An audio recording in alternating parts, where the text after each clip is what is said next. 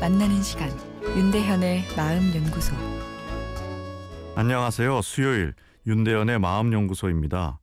오늘은 악몽은 나쁜 걸까? 그리고 줄일 수 있을까란 내용인데요. 악몽이 너무 생생해지고 그 시간도 늘어났다며 괴로움을 호소하는 분들을 적지 않게 만나게 됩니다. 매일같이 악몽을 꾸는데 이것 자체가 심각한 정신 상태를 반영하는 것 아니냐. 어, 심지어는 이 악몽이 미래의 불길한 사건을 예견하는 것 아니냐. 미래를 어떻게 준비해야 하느냐?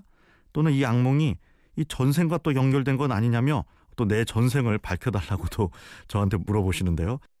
아, 여기까지 오면 이 정규 과정에서 배운 이 정신의학의 범위를 완전히 넘어서게 됩니다.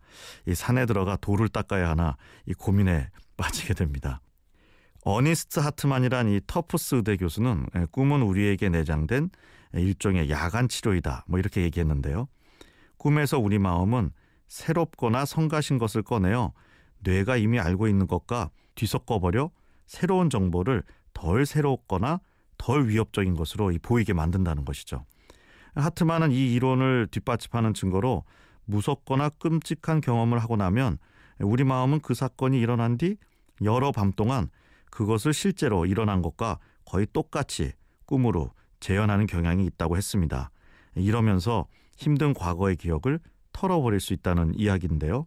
과거에 좋지 않은 기억을 악몽이 재현해 오히려 이렇게 풀어주고 그 기억을 이제 희미하게 만들어 내 뇌에 깊숙이 집어넣어 버리면 아, 일상생활에서 우리는 좋지 않은 과거의 기억에서 자유로움을 얻고 이 현재를 힘차게 살 수 있습니다. 하지만 이 과거의 사건이 계속 악몽에서 재현된다면 이야기는 달라지죠.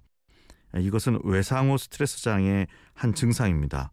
베트남 참전 군사 5명 중 1명이 만성 악몽을 경험했는데요. 이런 악몽은 더 이상 긍정적인 것은 아니죠. 악몽을 줄이는 한 방법으로 이미지 예행 연습이라는 것이 있는데요. 반복되는 악몽의 내용과 등장인물에 대해 우선 이렇게 터놓고 이야기한 다음에 그것을 대체해야 할 상황이나 이미지를 선택해 이상하게 결말이 나는 게 아니라 이 스토리를 긍정적으로 반전시켜 버리는 거죠. 마치 내가 꿈의 작가나 감독이 되는 건데요. 한 10분 정도 이 새로운 스토리를 생각하다 잠이 드는 겁니다.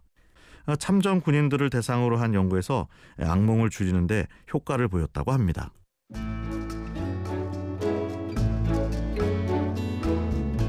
윤대현의 마음연구소 지금까지 정신건강의학과 전문의 윤대현 교수였습니다.